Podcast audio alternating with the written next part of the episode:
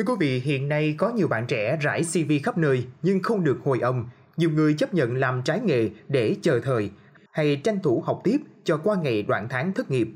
Trong khi có doanh nhân lại nói họ đang đỏ mắt tìm không ra người phù hợp. Thực tế câu chuyện tìm việc oái oăm này là như thế nào? Mời quý vị thính giả cùng podcast Báo Tuổi Trẻ tìm hiểu ngay bây giờ nhé. Bạn Nguyễn Hải Yến, cử nhân trường Đại học Kinh tế Quốc dân, buồn bã nói, kiếp nạn sau thời gian mòn mỏi tìm việc, rằng các công ty hiện đang ít việc, họ chỉ tuyển ứng viên kinh nghiệm và tay nghề để không mất chi phí đào tạo, vị trí thực tập sinh cũng rất hiếm. Sinh viên ra trường đúng thời điểm dịch Covid-19 bùng phát, lại tiếp suy thoái kinh tế và chiến tranh dẫn tới thiếu việc làm. Cầm tấm bằng đỏ cùng kinh nghiệm cộng tác viên thời sinh viên, nhiều bạn vẫn trượt tuyển dụng. Câu cửa miệng, kiếp nạn đang thành trào lưu của các bạn Gen Z, nói khó khăn như thầy trò đường tăng đi thỉnh kinh. Tìm việc làm, các bạn cũng than thở kiếp nạn khiến thế hệ 8X chúng tôi nghe bi hài. Một bạn viết lên nhóm review công ty rằng đây thực sự là kiếp nạn 82 khi tìm việc, rồi nào là đúng là 36 kiếp nạn, kiếp nạn thứ 41. Nguyễn Hải Yến nói về kiếp nạn của mình rằng bạn gửi hơn 30 CV nhưng hầu hết đều không phản hồi. Nơi gọi phỏng vấn thì đòi kinh nghiệm chuyên môn. Chán quá, Yến như trầm cảm trong phòng trọ một mình ở khu đô thị Thanh Hà, Hà Đông, Hà Nội. Yến muốn có việc làm ổn định, theo đuổi ngành mình học để phát triển sự nghiệp. Tuần này quyết tâm lấy lại tinh thần, cô không tạo áp lực cho bản thân mà đặt mục tiêu việc làm dài hạn hơn. Vì trong thời gian rải CV ứng tuyển, cô rút ra bài học về nội dung CV cũng như lỗ hổng kiến thức cần bổ sung và chỉnh sửa lại. Rằng bạn chưa khiêm tốn về điểm mạnh bản thân khi viết CV và chưa có kinh nghiệm thực tế về ngành logistics mình chọn. Kiến thức trường dạy thì tổng quát, công ty lại đòi hỏi cụ thể về chuyên ngành họ tuyển. Hơn nữa, tiếng Anh của bạn cũng chưa thành thạo. Hiện bạn đang theo khóa tiếng Anh nâng cao và tìm hiểu một lớp logistics thực chiến để tham gia. Cụ thể, bạn chia sẻ rằng giờ bạn ưu tiên bổ túc kiến thức. Tất nhiên nếu trúng tuyển, bạn sẽ đi làm nhưng không đặt nặng vấn đề đậu trượt lúc này. Trước đó vào năm 2021, Yến tốt nghiệp khoa Kinh tế Quốc tế tại Trường Đại học Kinh tế Quốc dân, kinh nghiệm làm TikToker từ năm 2 đại học và hoạt động cán bộ lớp thời sinh viên. Vừa ra trường, bạn được người quen giới thiệu làm trợ lý giám đốc cho công ty mỹ phẩm nhỏ Dường như đây là điều bao bạn cùng lớp mơ ước vì họ ra trường đúng thời điểm dịch Covid-19 bùng phát mạnh. Nhưng việc không đúng chuyên ngành và không giúp Yến phát triển như mong muốn, Yến bày tỏ rằng bạn đã chệch hướng một chút, bạn chấp nhận quay đầu để tìm việc phù hợp, nhưng điều bạn không ngờ sau nửa năm tìm việc mới mà vẫn thất nghiệp. Tương tự với trường hợp của bạn Yến, sau khi hoàn thành học đã gần một năm, nhưng việc tìm đầu ra cho 4 năm đèn sách của Nguyễn Thị Tuyết Trinh cũng đang rất gian truân. Cô tốt nghiệp loại khá ngành ngôn ngữ học, trường Đại học Khoa học Xã hội và Nhân văn, Đại học Quốc gia Thành phố Hồ Chí Minh và hồ sơ xin việc đã bị hơn 10 nơi gác xó.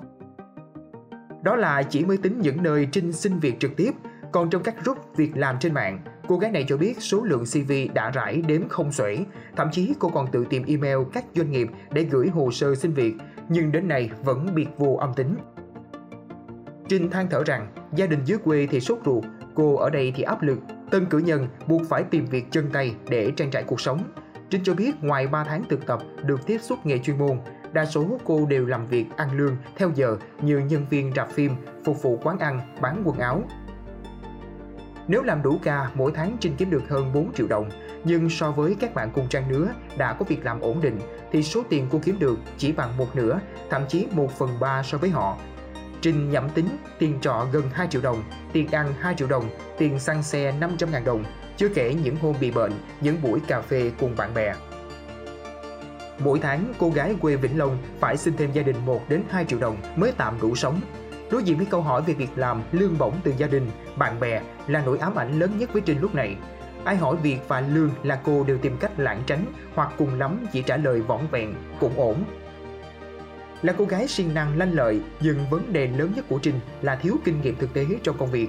Suốt quá trình học đại học, Trinh chỉ tập trung kiến thức ở trường và làm thêm những việc bán thời gian tại cửa hàng tiện lợi, nên bản CV của cô hoàn toàn trắng. Những lần hiếm hoi được gọi phỏng vấn, câu hỏi đầu tiên cô nhận được luôn là có kinh nghiệm làm ở đâu chưa? Và cô gái này thầm hiểu lại một cơ hội nữa đã vượt qua. Khó tìm được việc làm, nhiều cử nhân còn bị lừa đảo. nhận được cuộc gọi, email của các công ty tập đoàn lớn với mức lương hấp dẫn, nhưng khi họ đăng ký ứng tuyển lại bị dẫn dắt vào nhóm Telegram nạp tiền làm nhiệm vụ online. Nguyễn Ngọc Ánh ở Trung Hòa, quận Cầu Giấy, Hà Nội, tốt nghiệp chuyên ngành khách sạn du lịch tại Đại học Thương mại Hà Nội. Thời gian tìm việc, cô liên tục nhận được cuộc gọi tuyển dụng sau khi rải CV lên các trang tìm việc. Nhà tuyển dụng yêu cầu kết bạn Zalo tư vấn tuyển dụng nhưng để bắt Ánh phải nạp tiền làm nhiệm vụ. Ánh thấy vô lý nên trực tiếp gọi tổng đài công ty để xác minh và nhận được cảnh báo lừa đảo. Nhận định khó khăn chung của tìm việc làm, nhiều cử nhân đã tìm việc trái ngành, có bạn tranh thủ lúc thất nghiệp để học thêm ngoại ngữ, chuyên môn, có bạn chấp nhận lương thấp để tồn tại qua kiếp nạn, với hy vọng sang đầu năm mới, cơ hội trúng tuyển cao hơn. Anh Nguyễn Hoàng Hiệp, cựu Senior HR Manager Organization Culture tại Lazada đánh giá các tân cử nhân ngày nay đều là bạn trẻ nhanh nhẹn, được tiếp cận với nhiều công nghệ và thông tin cần thiết từ rất sớm. Song cũng không ít bạn vẫn còn thụ động, chờ đợi sự giúp đỡ. Anh Hiệp nói rằng điểm lo lắng lớn nhất của doanh nghiệp là kỹ năng các bạn sinh viên mới ra trường. Ở đây không chỉ là kinh nghiệm chuyên môn mà còn là cả những nghiệp vụ thực tế đơn giản. Lý giải nhiều tân cử nhân rải CV khắp nơi nhưng vẫn chưa tìm được việc ưng ý. Anh Hiệp cho rằng đó là do mức độ employability, chính là khả năng được tuyển dụng của các bạn chưa cao vì thiếu những kỹ năng thiết yếu. Ngoài ra, nhiều bạn chưa tìm hiểu đủ sâu các doanh nghiệp cũng như vị trí ứng tuyển mà cứ rải CV ồ ạt, không biết công việc đòi hỏi những gì và cũng không cho thấy bản thân có thể đáp ứng được gì cho nhà tuyển dụng. Mong là số podcast ngày hôm nay đã mang đến cho quý vị thính giả một góc nhìn về tình hình kinh tế cũng như câu chuyện xin việc làm của sinh viên hiện nay. Đừng quên theo dõi để tiếp tục đồng hành với podcast Báo Tuổi Trẻ trong những số phát sóng lần sau. Xin chào tạm biệt và hẹn gặp lại.